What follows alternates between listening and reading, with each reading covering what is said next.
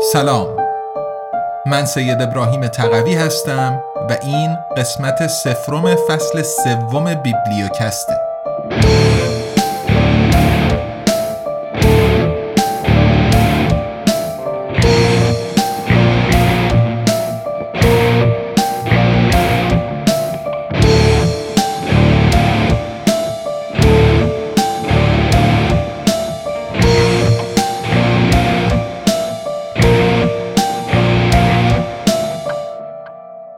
انتشارات آزادنامگان تا الان تونسته دو تا کتاب به کل متفاوت رو به صورت کتاب الکترونیک و کتاب صوتی منتشر کنه و همزمان توی دو فصل قبلی پادکستش یعنی بیبلیوکست به صورت سریالی به رایگان در اختیارتون بذاره.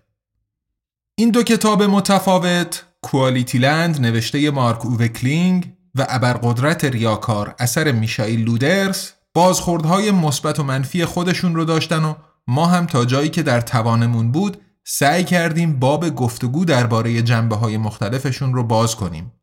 گفتگوهایی که امیدواریم ادامه هم داشته باشن.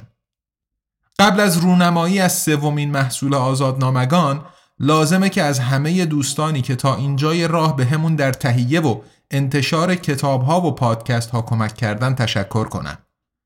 از لرد ارس تشکر می کنم بابت آماده کردن نسخه های صوتی و پادکست و به خصوص موسیقی های جذابی که برای بیبلیوکست ساخت و قسمت های پادکست رو بهشون مزین کرد. خیلی از شما مخاطب های عزیز هم به صورت ویژه نظر مثبتتون راجع به موسیقی ها رو به ما منتقل کردیم که مایه دلگرمی من و لرد ارس بود. از تته تشکر می کنم بابت طراحی گرافیکی و صفحه آرایی کتاب ها. خصوصا بابت ابرقدرت ریاکار که توی صفحه بندی حسابی خون به جگر هر دومون کرد. از دوست عزیز چندین و چند سالم نیما اکبرخانی تشکر می کنم که نه فقط ترجمه من از ابرقدرت ریاکار رو ویراستاری کرد توی نوشتن مقدمه کوتاهی بر سومین کتاب آزادنامگان هم مشارکت داشت. این مقدمه رو در ادامه همین قسمت سفرم خواهید شنید. از حامی فنی و تبلیغاتی آزادنامگان یعنی اپ شهرزاد تشکر می کنم که علا رقم همه سختی ها از جمله سختی های ناشی از فاصله مکانی و زمانی به ما در هرچه بهتر ارائه کردن کارمون کمک کردن. امیدواریم که همکاریمون با بچه های پر انرژی و خلاق شهرزاد در آینده هم به همین خوبی ادامه داشته باشه. و همینطور یه تشکر ویژه بدهکاریم به شما شمایی که بیبلیوکست رو گوش کردین به دوستان و آشنایانتون معرفی کردین آزادنامگان رو توی شبکه های اجتماعی دنبال کردین کتاب های صوتی و الکترونیک آزادنامگان رو خریداری کردین و حمایت مالیتون رو هم از ما دریغ نکردین. آرزوی ما اینه که بتونیم با پشتوانه شما به راه خودمون که همانا مبارزه با سانسور و تلاش در راستای آزادی بیانه ادامه بدیم. و البته که امیدواریم سومین محصول آزادنامگان هم مورد پسندتون واقع بشه و همچنان با ما همراه بمونین و مخاطبینمون بیشتر و بیشتر هم بشن. در تهیه و تولید این کتاب آزادنامگان موفق شده قدم بزرگی در حد خودش برداره و به یکی از اهدافی که از ابتدا برای خودش تعیین کرده بود برسه. بیشتر از این معطلتون نکنم. یه میان پرده کوتاه از موسیقی لرد ارز بشنوید. تا با مقدمه این کتاب برگردم خدمتتون.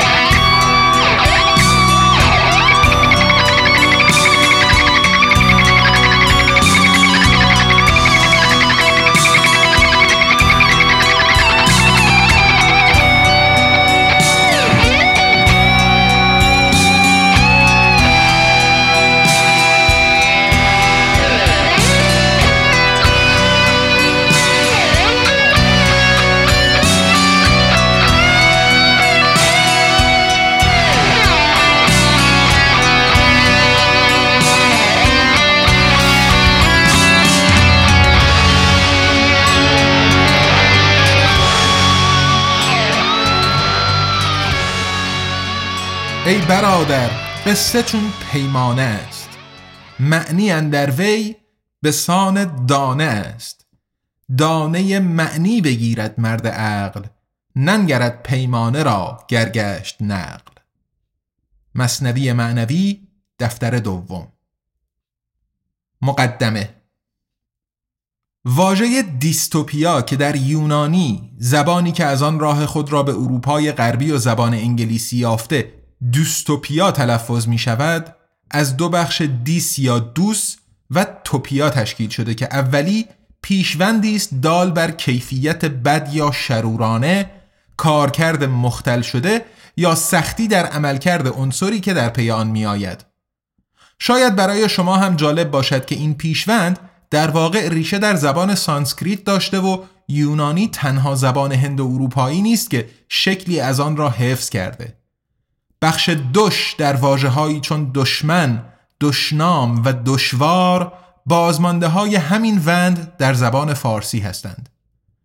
توپیا هم باز هم وام گرفته از یونانی مشتق از واژه توپوس به معنی جا و مکان است. با این حساب واژه به دست آمده به عنوان متضاد یوتوپیا آرمان شهر را در فارسی ویران شهر، ضد آرمان شهر، پاد آرمان شهر، تباه شهر، مدینه فاسده، مدینه زاله یا حتی با گرتبرداری از خود دیستوپیا دو شهر می‌توان ترجمه کرد. در اینجا من از ضد آرمان شهر استفاده می کنم. اگر پیش از این نویسنده های ایدئالگرایی بودند که آرمان شهر تخیل می کردند جامعه ای که همه چیز در آن ایدئال است تصور یک جامعه خیالی که هیچ انسان عاقلی آرزوی زندگی در آن را در سر ندارد جامعه ای دچار پوچی هرج و مرج حکومت تمامیت خواه مسلط بر همه وجوه زندگی انسانها یا به هر شکل دیگری یک ضد آرمان شهر راست کار نویسنده های علمی تخیلی بود که از رسالت های گونه ادبیشان یکی زنهار دادن از عواقب نامطلوب پیشرفت های علمی و فناوری است.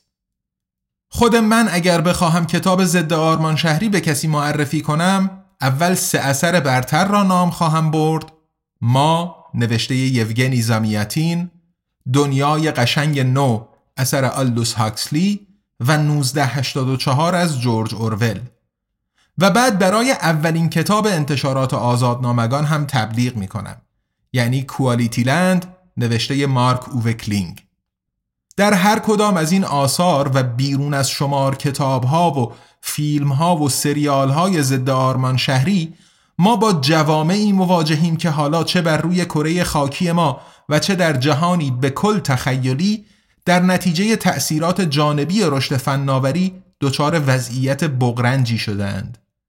گاه بلایای طبیعی هم نقشی ایفا می کنند و معمولا حکومت است که با استفاده از فناوری سرنوشت ساز یوغ بردگی را نیز بر گرده انسانها می نهد. باید به یاد داشت که ضد آرمان شهرها می توانند هشدار هایی مفید باشند برای نشان دادن گسلها و فواصل موجود در جوامع. این دست کتاب ها تنها گونه ادبی هستند که به ما هشدار می دهند اگر راهی برای رفع یا دست کم تخفیف معضلات امروزمان نیابیم بالاخره روزی خواهد رسید که با چالش های ویرانگر روبرو خواهیم شد. چرا که چالش های کوچک حل نشده امروز بحران های فردای ما خواهند بود. این ظرفیت را باید قدر دانست برای شناخت معضلات و فهم ترس های مردم و خاص نویسندگان که اگر چنین شود گام اولی خواهد بود برای رفع این موانع و پر کردن گسلهای بیاعتمادی نه فقط بین حاکمیت و مردم بلکه مهمتر از آن میان اقشار مختلف مردم. و نتیجه شفاف سازی مسیر آینده. سومین کتابی که انتشارات آزادنامگان منتشر کرده و از جمله در قالب فصل سوم پادکست بیبلیوکست تقدیم حضور مخاطبان فارسی زبان سرتاسر سر جهان خواهد کرد به همین زیر شاخه از ادبیات علمی تخیلی تعلق دارد و قسمت هیجان انگیزش این است که این ضد آرمان شهر برخلاف دو محصول قبلی آزادنامگان نه ترجمه بلکه به فارسی تعلیف شده است هیجان انگیزتر این که این تنها جلد نخست از یک مجموعه چهار جلدی است. بنابراین امیدواریم که از این کتاب آنقدر لذت ببرید که با آزادنامگان و بیبلیوکست تا انتشار کامل مجموعه همراه بمانید. جلد نخست از مجموعه چهار جلدی چهار فصل یعنی بهار در ایران سال 1440 خورشیدی میگذرد که البته در نتیجه تغییرات آب و هوایی و همچنین سیاسی تفاوت‌های چشمگیری با ایران امروز دارد. نیمی از زمینهای جنوب زیر آب رفتند. لبنان، سوریه، یمن، پاکستان، افغانستان، ترکیه و عمان مستعمره هایی هستند که دولت فدرال ایران خود عملا تقسیم شده میان چین و روسیه دولتشان را تعیین می کند. در طرف مقابل پایگاه های موشکی ناتو در عربستان، اسرائیل و امارات مستقر شدند. و اما اوضاع داخل حکومت با همکاری چین و روسیه مشغول قارت اندک بازمانده از منابع بر جای مانده پس از به پایان رسیدن نفت است. از طریق گردن روی مخچه همه شهروندان متولد 1415 به بعد تراشه دولت الکترونیک و روی آن سیستم عامل حکومتی و برنامه کفیل نصب شده. کفیل اگرچه در ظاهر کارت ملی درونکار و ابزار دسترسی به اطلاعات حسابهای بانکی است دائما در حال پایش رفتار و کردار انسان هاست.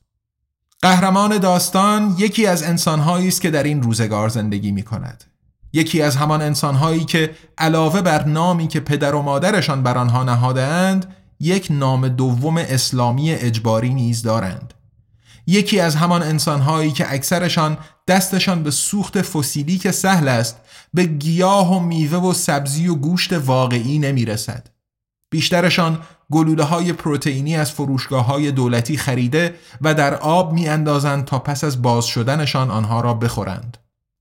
در چنین فضایی داستان آغاز می شود و ما با آتی عاطف زهرا همراه می شویم.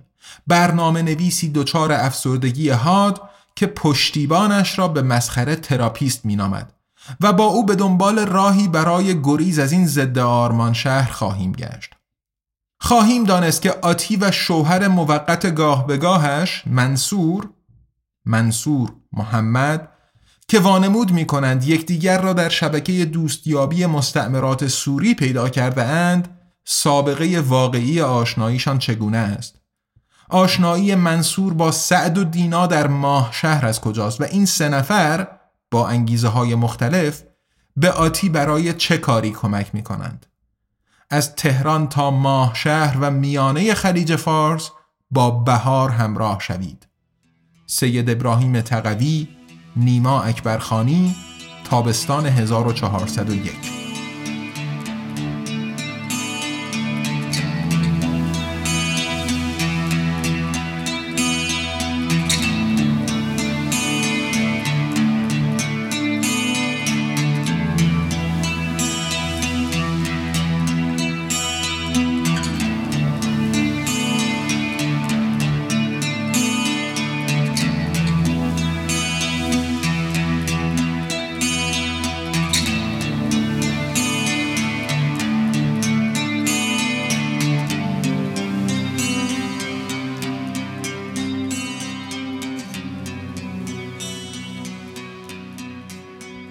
انتشار بهار در فصل سوم بیبلیوکست یک هفته دیگه پنجشنبه 20 مرداد 1401 آغاز میشه و ما با هفته ای دو قسمت دوشنبه ها و پنج شنبه ها در خدمتتون خواهیم بود.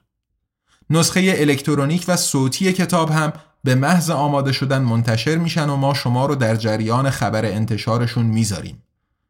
امیدواریم که این کتاب رو هم بپسندین و ضمن در نظر داشتن اینکه مناسب افراد زیر 18 سال نیست به دوستان و آشنایانتون هم معرفیش بفرمایید. تا اون موقع به خصوص در این بهبوهه خیزش مجدد موج این ویروس بی پیر دوز یادآور واکسن بزنید و از خود و اطرافیانتون مراقبت کنید چون ما دوست داریم شما حالا حالاها با ما همراه بمونید ارادتمند Yeah.